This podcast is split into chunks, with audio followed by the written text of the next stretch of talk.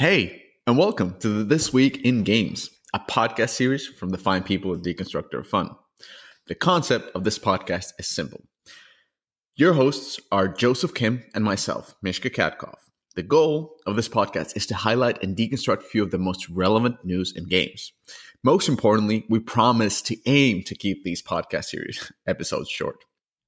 So hit us up on Twitter to let us know which news topics you want us to talk about, and hit the subscribe button to hear us deconstructing the latest news.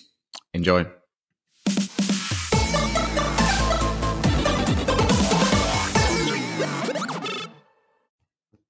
We are live. Twig uh, well, Awesome. Yeah. So, welcome everybody. This is Twig number 10. Uh, I was considering that, JK, that we won't be in soft launch uh, by the time of 10. So, I was thinking that this is the global launch of the podcast. But because we're doing it in such a ghetto style, so at the moment, I'm both both of us are are actually heading for a dinner in the same location. Yeah. So JK Finland, uh, and we don't have the microphone, we don't have anything, and we have we have just a half an hour to record. So let's keep this as the final soft launch episode, right? Yeah, sounds good. So, JK, how are you liking Finland? Before we jump in into the key topic, uh, you know, I, I love Finland just just just like the last time I came out here for RovioCon, and thanks again for for inviting me to the conference. Um, you know, I I think there's a lot of great and you know talented teams up here. I you know love the the, the weather is a lot better than the heat wave that we've got in LA, but yeah, great. I don't know if you're seeing the same weather, but it looks like a fall storm. So I don't know if this is better than the uh, the LA weather. yeah, well, I got the good weather, and yeah, it is. It is. I guess it's a little bit overcast today, but otherwise, it's been great. Awesome. And and before we kick it off as well, we have to thank our our key sponsors, are not even sponsors, but the the the, the people who make this available, and that's that's uh, first and foremost Sensor Tower. So for providing all the data that we need to make these analyses. And secondly, uh, Game Refinery for providing a lot of excellent qualitative uh, research and, and, and, and just analysis on, on everything and anything. So the quantitative and the qualitative data of those two are really helping us to, to do these podcasts. For sure. Without further ado, JK, what are we talking about today? So we've got three articles lined up for today. The first is The Walking Dead developer Telltale hit with devastating layoffs as part of a majority studio closure. So it'll be great to go over that and see what happened there.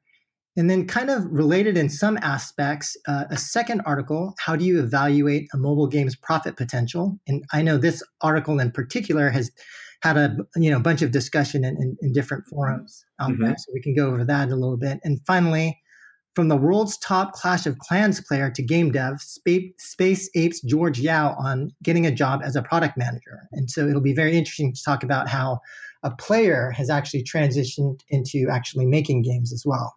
Yes. Yeah. So maybe we could start with the first one, The Walking Dead. Mishka, you want to take it? Yes. Yeah. Let's let's let's move on with the uh, with the sad news. So um, definitely. Okay. So let me just read through the news. So um, quoting, the studio behind games like The Walking Dead and Tales from the Borderlands suddenly laid off 225 employees last week, leaving behind a 25 person skeleton crew to tie up the firm's obligations to its board and partners. There have been reports of turmoil at Telltale Games in the past. Following the smash success of The Walking Dead, staff were subjected to harsh crunch time hours and a toxic work environment. The studio has also been plagued by financial troubles and has laid off staff in the past. In November 2017, the company announced that it was laying off 90 developers, roughly a quarter of its staff. CEO Pete Hawley then issued the following statement It's been an incredibly difficult year for Telltale as we work to set the company on new course. Unfortunately, we ran out of time trying to get there. We released some of our best content this year and received a tremendous amount of positive feedback.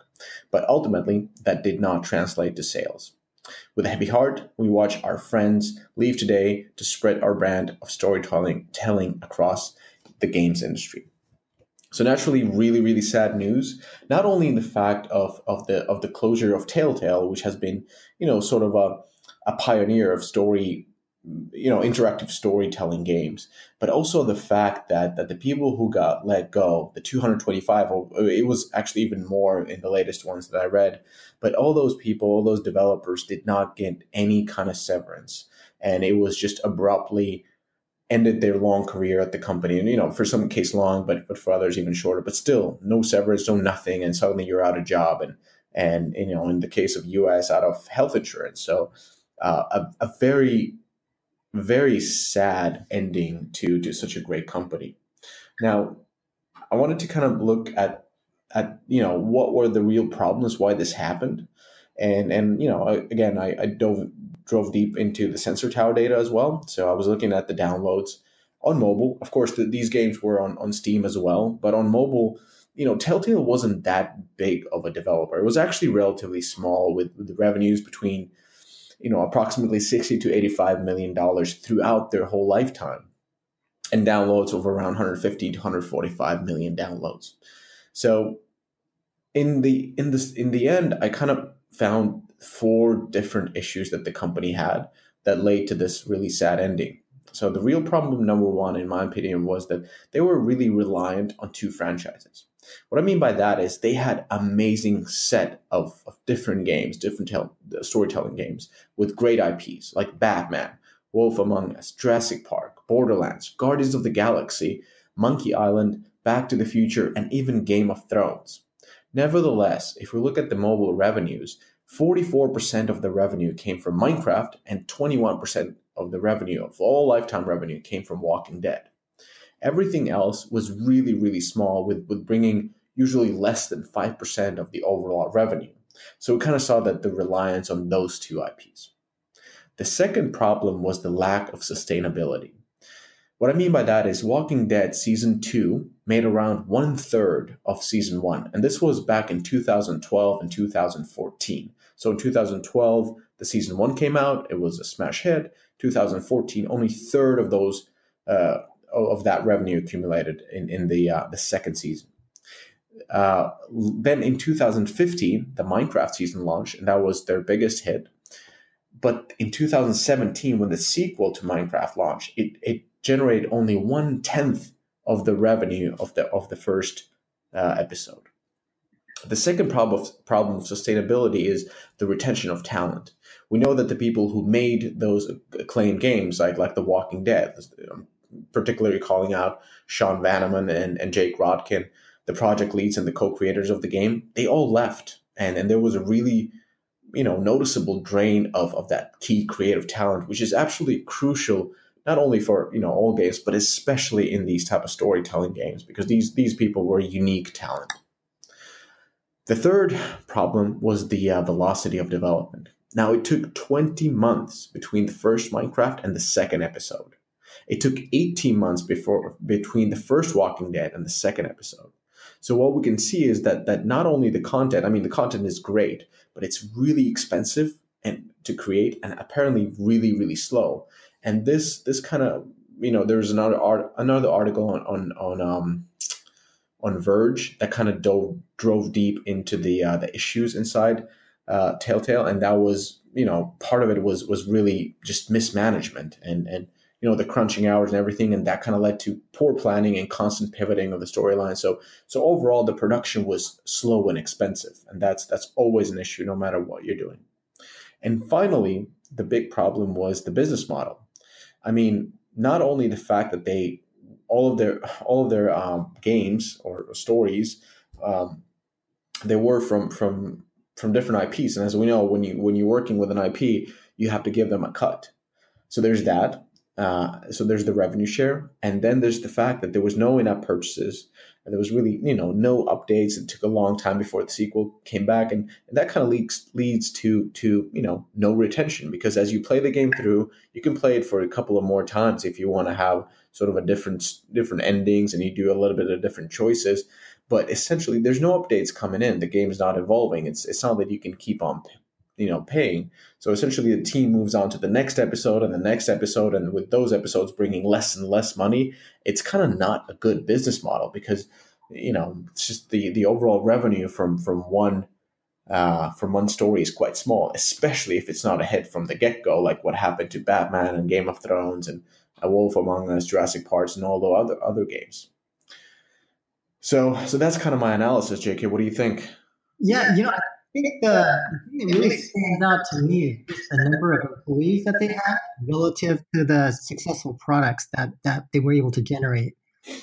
So 250 or I've even heard up to 275 employees against, you know, basically two titles that that had any scale. So it definitely seems like there was a management problem in terms of realizing what's working, what's not working, and scoping a team that's appropriate to support the winners and and filter out some, some of the the losing projects and, and killing those off. Mm. And secondly, Sorry, your, I think with oh, IP can't really kill them. Is is that the case? If you make a deal with with I don't know with Minecraft and you make usually a deal for like three seasons, you kind of have to complete those. Right, but then then why do you continue to do Jurassic Park, Borderlands, Guardians of the Galaxy, Batman? Sorry for breaking, but yeah, continue. Right. So, so yeah, I think that that was one of the key issues. Um, also, it just seems to me that uh, that that point about losing sort of the two key product visionaries that were responsible for the main product, it you know, just just having 250 people crunching and not having great products being slow. It, there's something that that just doesn't add up to me. So certainly feel like there was there was definitely a, a management problem in terms of optimizing picking projects but then also probably lacking uh, product visionaries who can articulate products that were going to be successful. And if you don't have that you shouldn't continue to pump out products in, in my opinion. Yeah. And, and finally I, I think this is something that you know is a good question to ask you is like why did they not make the shift to an episodes episodes and choices model? Like clearly that model from the perspective of a company that is working on storytelling games that seems to make sense.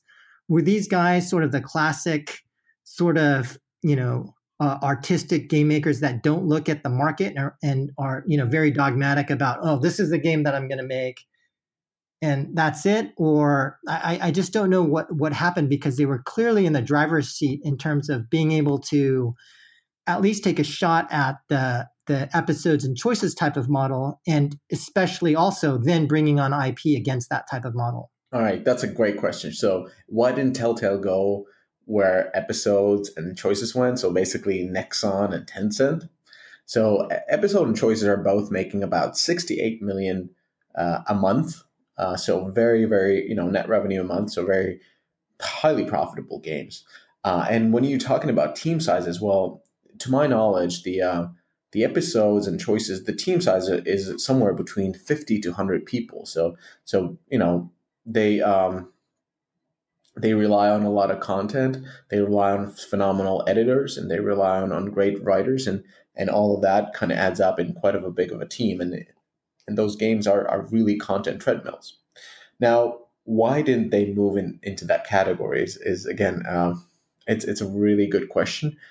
But um, but when you look at that category, you especially look at the IPs, so both both I believe both choices and episodes have tried IPs, and what they've noticed is the IPs do drive installs and they do lower the CPIs, but they don't guarantee a positive ROI. So essentially what this means is you will get a you get fans of the IP, but it can be difficult to get them to convert unless the content is really compelling. And as you know, in those games, they're in-app purchase driven, so you kind of get into the story and then you can pay to get a little bit better choices to make, as well as pay to to unlock more content as you play faster through the storylines and and also the the issue as you know very well with IPs is, is it's really difficult to advertise as you have to clear all the content with the IP holder most of the time. So essentially what I mean by that is is actually the IP might not be even a great idea for these type of storytelling games even though that was the whole business model for Telltale. So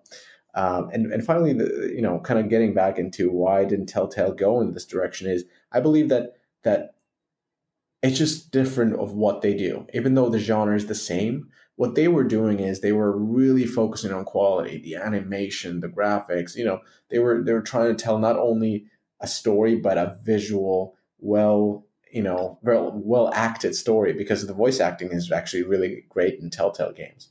Versus with episodes and choices, I mean, they're trying to hook you in with that with the outrageous story where you want to, you know, it's it's it's kind of um, it's it's not as graphical. It's mostly two D. It's it's really simple. You make those choices all the time. It's more interactive actually than the uh, the Telltale, in my opinion, because you're constantly making making these uh, choices. and um, I, I don't think that that Telltale game could have pivoted that much from from the production model that they have, which is almost like screenwriting and, and movie producing, to something that where you just tell the story in more most effective and engaging way. So that's that's my opinion. Like I I don't think they could have con- converted there. Right. I, think I agree with you on that last point, which is the type of storytelling that Telltale had is different from the type of storytelling in terms of writing for monetization that that exists in episodes and choices. So you, you probably are right on that. Yeah. And and also it just seems that, you know, fundamentally Telltale was just so defocused with so many people working on so many different projects. Yeah. Whereas, you know, you take a company like Pixelberry, you know, they're they're basically do or die on on on uh, on on their game, and you know they're just completely focused on that product. So, uh, yeah, that's that's probably another another reason. Yeah. Why even if they tried it, they they probably would not have been as successful. No, it, it's just impossible to to ask somebody to lower your quality. Where you say, you know, to animation team, like, yeah, we know you can do great animations, but how about we just do all two D and you do like a minimum character animation uh, I mean, it, it wouldn't have worked. It's it's like the, the, people would have revolted because it's a, it's against everything that that Telltale was, and mm-hmm. that was kind of part of the issue. Like what they were, their product was not what the market demanded. Right. So so that's that's the case of of Telltale, and wish best of the luck to the uh, super talented people, and and and of course, if you're looking for for you know great storytellers, great artists, great engineers. I'm, I'm sure um, I'm sure companies have contacted the uh, the people from from Telltale, and we're just hoping that they you know land new positions as fast as possible. All right, great. So moving on to the second article, this one was titled "How do you eval- evaluate a mobile game's profit potential?" Um, and it was published in Games Industry Biz. But just to give you a little bit of context about what this article about is, is um, was written about, and it's it's basically addressing the general industry problem of determining how successful a mobile game project is when the KPIs are not clear. So obviously, you make a game, you launch it into into soft launch, you get KPIs, and how do you make that call in terms of you know putting adding more resources, developing features, uh, continuing to add resources to the project or determining when to kill the project. And I really like this article because it, it really put a focus on a pretty common problem in our industry that I, I, just don't think is talked about quite enough, which is, you know, when when should you be doing this type of thing? What types of analysis do, do different companies have and, and what do they do to, to make these kinds of determinations?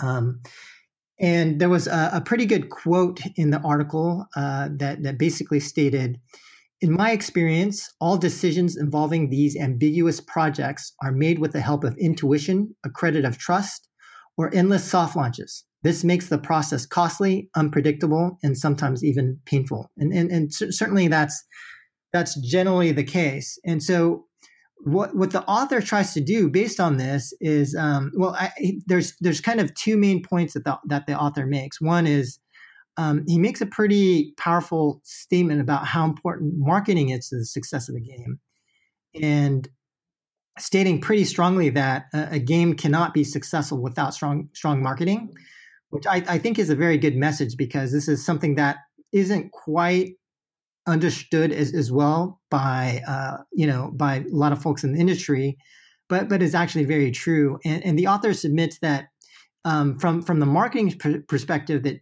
teams should really be looking at uh, at two metrics.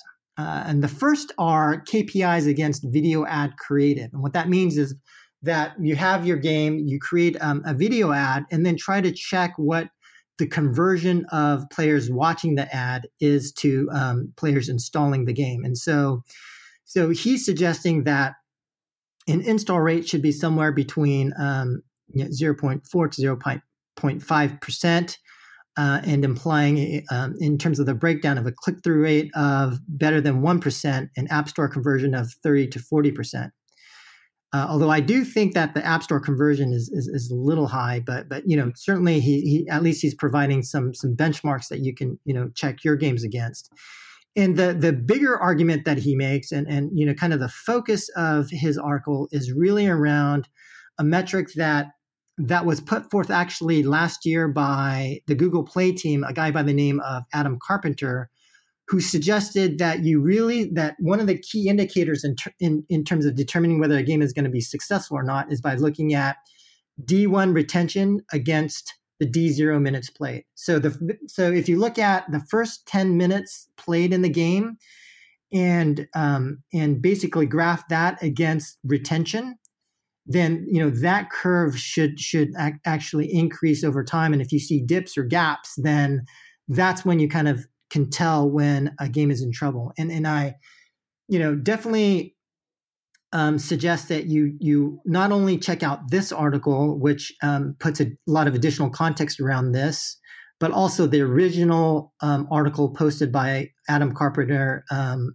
uh, st- who also states some of the the benchmarks and metrics that that he found through Google Play. Mm, mm. So you know what? I, I, I really like this article. Like there's it's it's really seldom that you see such a um, analytical article in the sense that somebody was, was coming in with a different metric and, and they're actually you know it's true and tested with with I believe ten studios that that MyCom has tested this.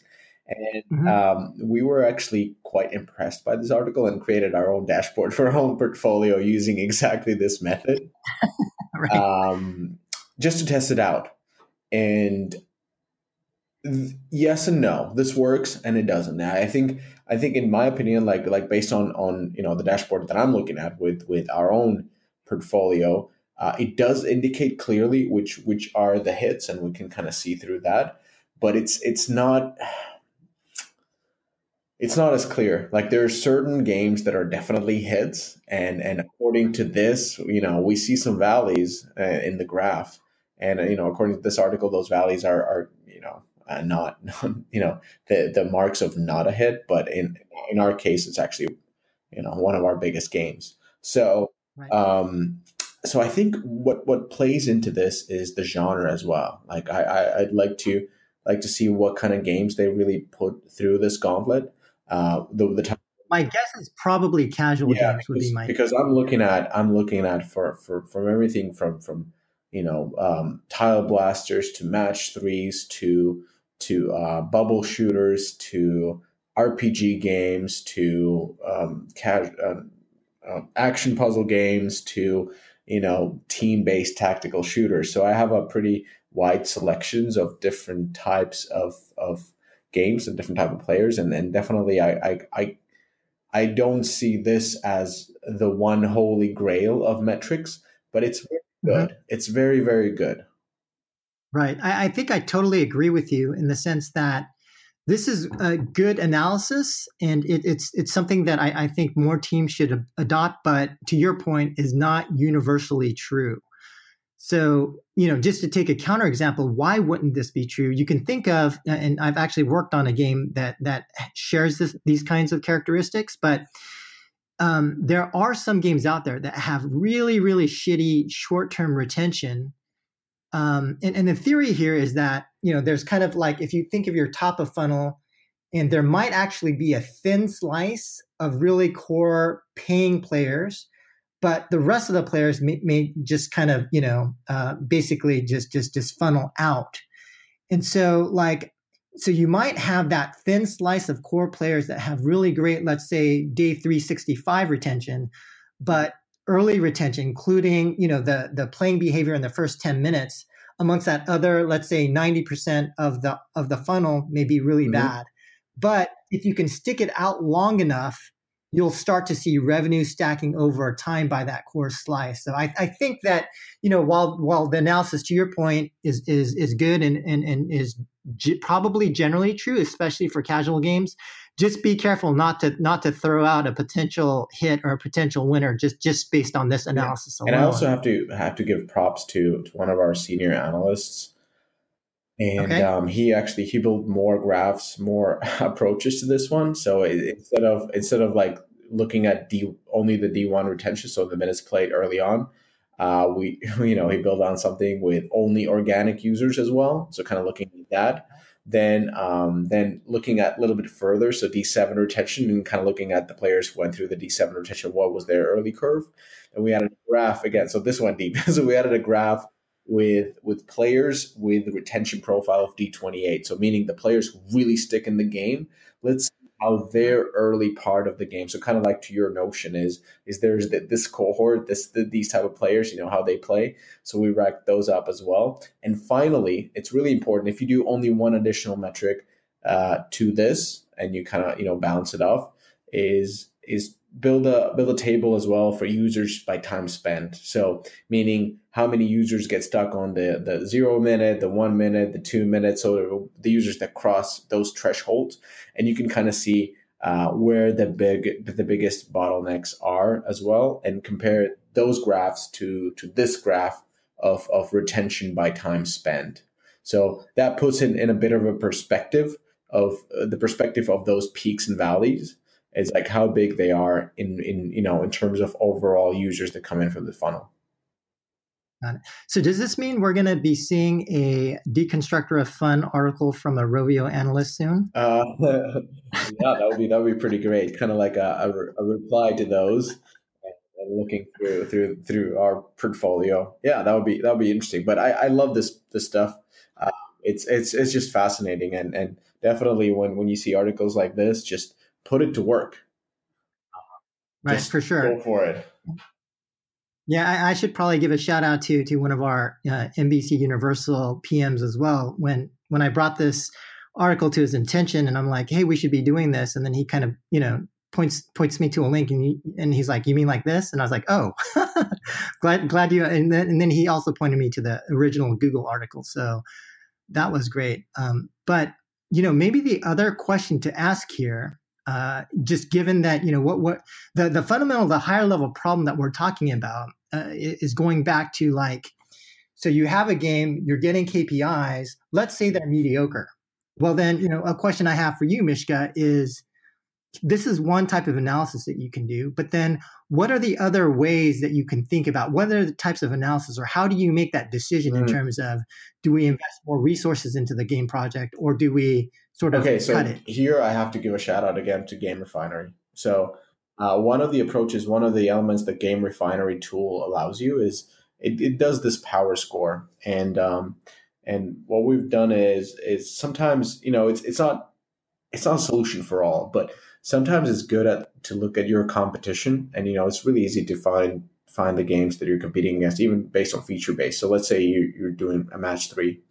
Um, and what game refinery does it really breaks down you versus your competitors and, and i think they have over 250 different feature categories and it really shows what you have and what your competitors have. So if the score is similar, meaning that you're using pretty much the same tools, then the issue is probably the, the in the implementation and theme and so forth. So so that's that's that's a that's a more difficult one. But sometimes what those tools really show is that there's there's room for growth, and is and in a tool like Game Refinery, you can actually see uh, what your competitors are doing. There's clear screenshots, and then there's clear screenshots of, of other elements that you can add to your game to you know through different event structures and you know hundreds of different event designs and so forth.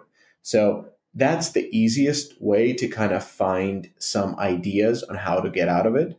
Uh, you know, they might not be the solutions, but they are really good in, in sort of a giving you that massive surge of data. Is like what should I really be looking at, and is is there growth potential in terms of adding something to the game. But um, but but yeah, um, yeah, that, that would be that would be that would be my my approach. Is just you know analyzing what we have and is it is it far away from what the other competitors have. Got it. Yeah, and I think from you know my, my personal approach on this is is is basically you know to to really consider that this is actually you know as much art as science. So so for me, it's really about you know thinking about you know who is the team what is their track record what are they saying and then to actually take uh, you know kind of a zynga expected outcomes type of approach to say okay here's where we are now the team has this plan let's look at expected outcomes against that plan. Do we think that the team can execute to get there? And then, you know, kind of weighing that against, you know, talking with the UA team to see where we, you know, where does it, where do LTVs need to get to? Um, you know, how much are we going to have to spend to get those users? And then if if we do hit in terms of expected outcomes, can we have a profitable yes, game or not? Yeah, yeah, you're absolutely right. There's there's that, and and and finally, it's the qualitative assessment. You know, you can play a game and and even if you don't see the issues, sometimes it's, it's just good to hire a consultant. And you know, we're not we're not selling the DOF service here, but but there has been um, the other you know a lot of you know big companies that that have used some of our uh, folks at, at, DOF to to you know to come in and do a sort of a deconstruction of their game, uh, and and you know we've gotten a lot of positive feedback because sometimes you're just so deep in, in, in your in your game that you kind of don't see the angles and then you, you know you just it's, it's hard to be as critical towards it. So sometimes it's good to get fresh eyes on it. And you don't have to you know you don't have to use consultant whether you have good friends who, who are in the games industry and they can give you that objective feedback but what i've personally noticed and i've used consultants myself as well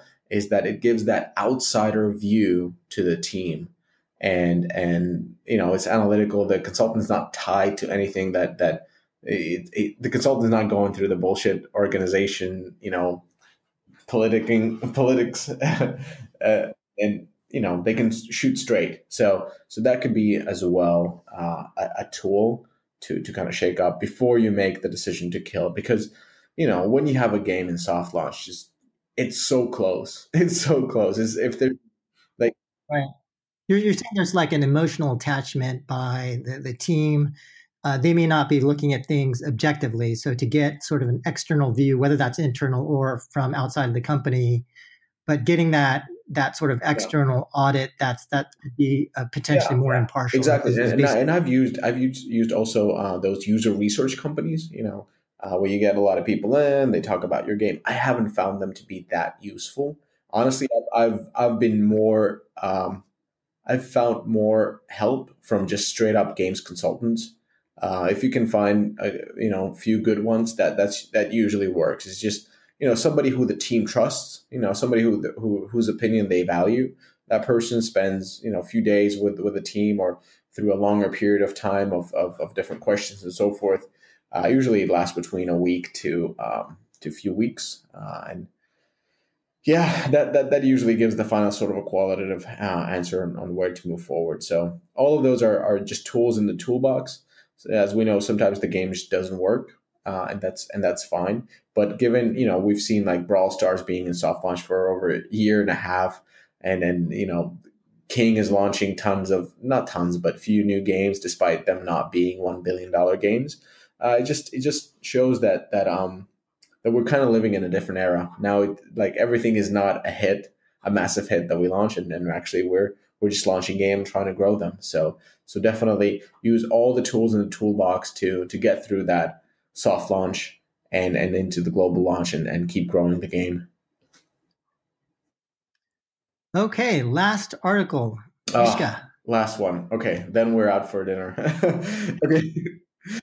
so so this one was the uh, the the space ape uh, space apes George Yao or um, his player name is like Jorge Yao or something like that.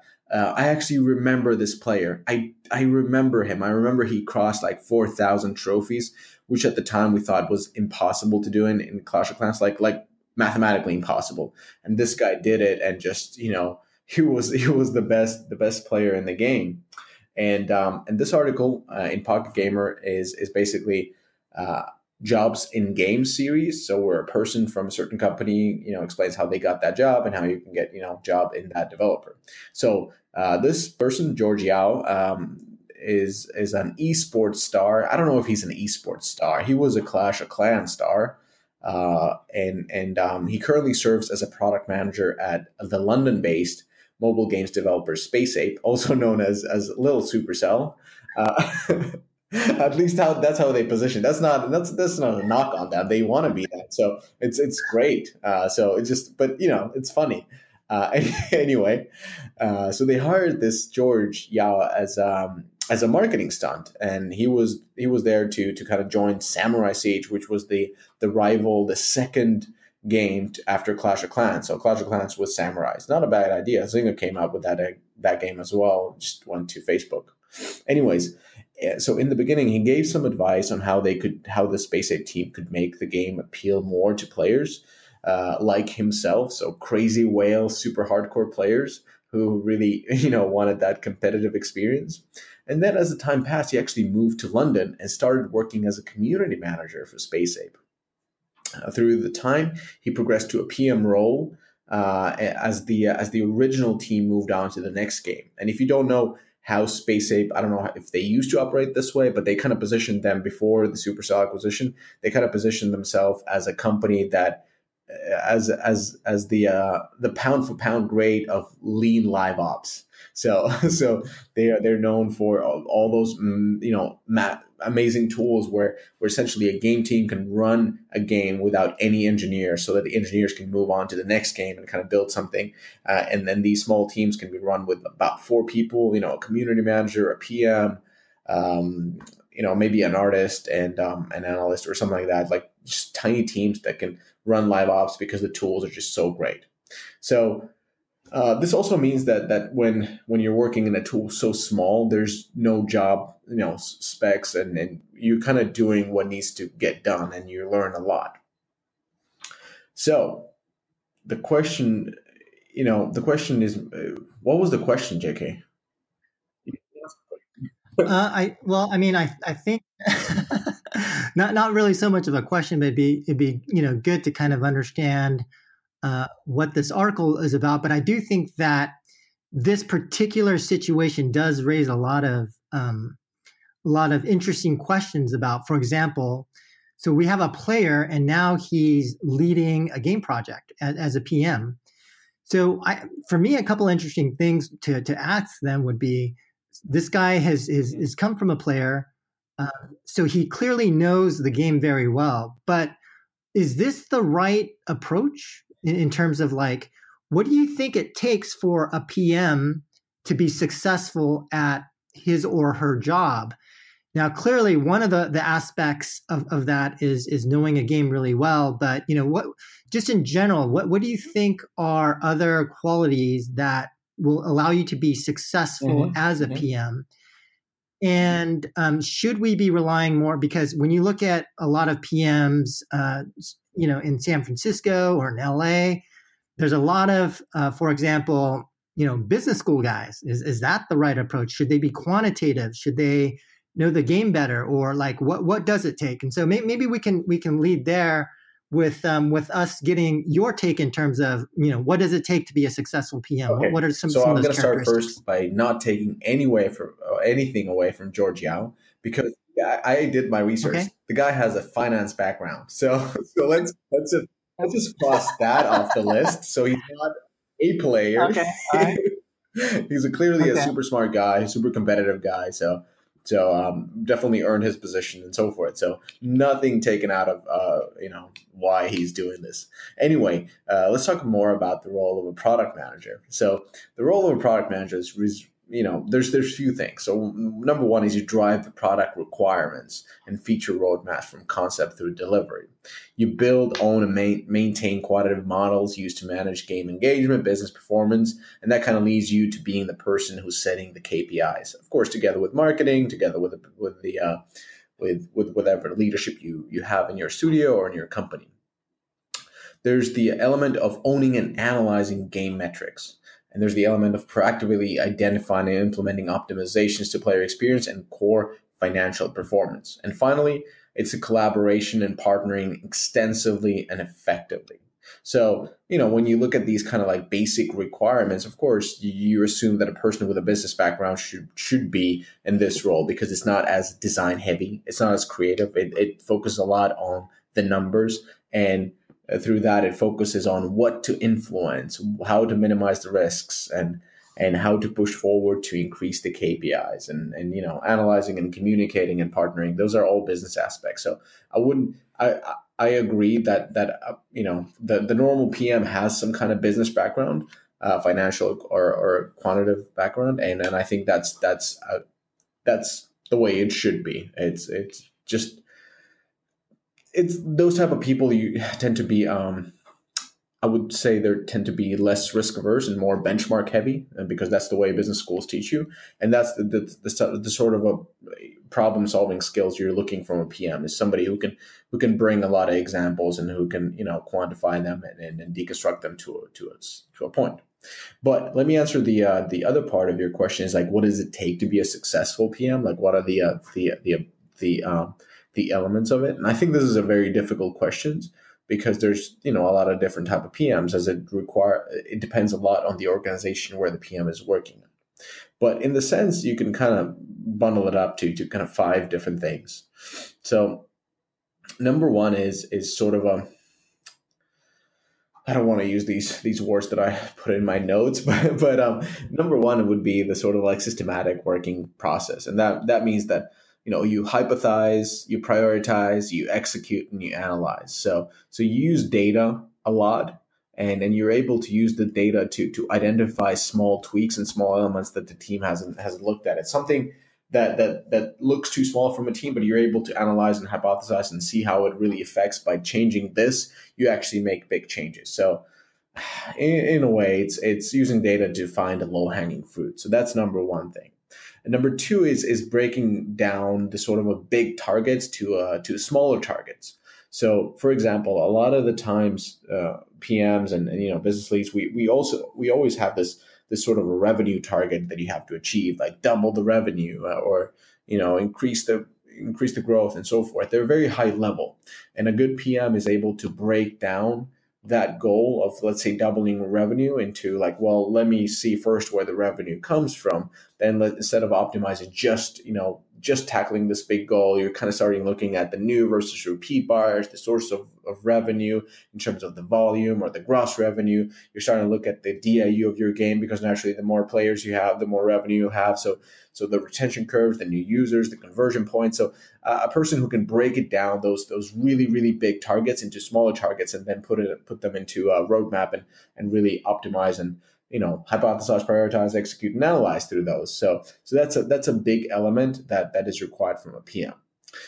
Number three is the uh, the really the collaboration and partnering skills, which which in in other words is is more like telling a story about the game through numbers. So this is this is just important in, in larger organizations or, or even mid-size where you can communicate internally upward and downward so you're able to to turn those numbers turn those small goals into actually something that that that you know people can can understand and people can get behind with. And and you need a lot of especially with modern free to play games you need a lot of support from various teams. And and telling a number telling a story through numbers is just very important in that element. Um, number number four is is is in my opinion this is important and that is you know there's only a limited amount of knowledge that we can have ourselves. So so kind of ability to leverage the knowledge of their peers is is is crucial. There are services like you know we said too many times now game refinery i just had a demo with them. That's why it's constantly in my mind. But but that's definitely one of those elements where you you're not able to play all the games and not able to be, you know, master in everything. Like George Yao is probably amazing in building battle games and strategy games and something else, but but he may not not not have that that intricate knowledge in some other genres like like you know puzzle genres or RPG genres. I don't know. I'm just hypothesizing. So what I'm saying is like it's impossible to have infinite amount of time and and you kind of have to be master at some and understands others. And and in that case, really, you know, leveraging that knowledge of the peers is important. And finally, it's really important that PM's role is to understand why do people like different type of games. So we, I mean, we as a PM, I used to be a PM for a long time, but but quite often as a PM, it's it's just like you're not as attached as others to a specific genre. Like I only play MOBAs. I love MOBAs. I don't want to think about anything else. It's more like you're taking a little bit little bit more objective or calculated approach to different game genres and really understanding what makes them good instead of you know being a fan of, of one thing and that's all you play. And of course we do have our our favorite games but we we also try to we try to just understand how how users why they like something. That's that's really important. Just just the metrics and and the, the clear analysis of of the whys instead of, of like i don't like 4x so i don't want to even talking about it. So is that a good answer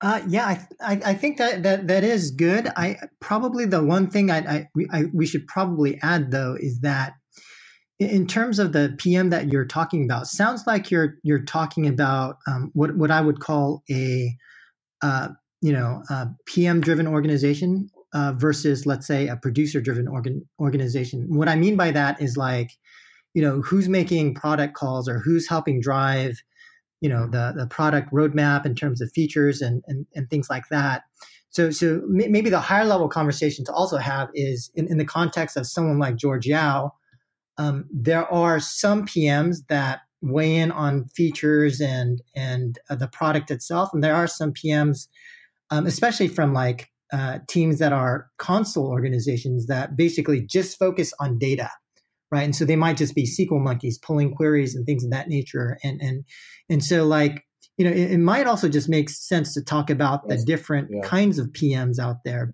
But yeah, certainly um, for for a PM driven org. For the for the type of um, for for a type of team, like you have to think about the structure of the team and what the what kind of um, you know uh, capabilities and uh, scope of work that that PM has. But yeah, so I, I, guess that you know, to to I think in in terms of what you're talking about, especially if George Yao also has he's got the product knowledge and he has a financial background, so he's quantitative.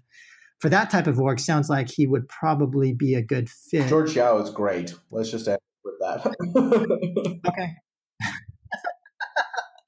um, and so yeah, and then and then you know, in, in terms of like what does it take to be a good PM? Uh, so I guess it would depend. It would depend on the type of organization that that you join and the type of team that you join. It's it's sort of funny because when you think of you know Gree kind of uh, is out of business now, but when you think about Gree, um, PMs at Gree actually were very different. So even within the same organization, what it means to be a PM could could actually be very different. And so like I think on the Gree side, a lot of PMs were more focused on SQL queries, more focused on data and analysis. Whereas on the Funzio side, you have some of the original PMs, guys like Dan Chow and guys like that, where PMs meant literally doing almost everything. So, you know, you're writing specs, um, you're analyzing the data, you're, you know, you're, you're making product decisions, um, you know, you're, you know you're responsible for events and sales and merchandising and you're, you're kind of doing a little bit of everything so so definitely you know and probably worth uh, another podcast in the future or a deconstructor of fun article in the future but but definitely like um, a lot of different uh, sorts that's of true, types but, of PMs out there as well. For that's true. Everything else, but that's we have different designers. Everything else, we have different designers. Right, right. Yeah, and I, I think you you did a yes. podcast on on designers, right? Yeah. So for anyone who hasn't listened to yeah, that, go go back and listen to that. I don't well. remember the name. It's, it's, I don't remember the name. All right, Jake. I think we're done. We were supposed to do this in 30 minutes. It's 47 minutes long already, so we always hit it over out of the park or over the time. Either way you want to take it. and um, I guess I'll see you right. soon. And just let me put this podcast to our dear listeners. And um, next episode, Twig 11, we'll be out of soft launch. We'll be using real microphones, and we'll maybe even promote this this uh, series. But but again, thank you thank you to everybody who's been listening, and we'll be racking up more and more and more listeners. And what's more interesting is is not only that we're getting more listeners, but it seems like all the listeners are going back and listening to everything that wasn't before. So so this is uh, so it's not just that the new episodes are getting more listeners; it's all of the episodes are getting more listeners. So so thank you everybody for for for this kind of amazing uh, listener behavior and and, and um, to yeah to to um, yeah I mean I'm just it's awesome I love it. Great. All right. Bye everyone. Bye. See you at dinner, Mishka.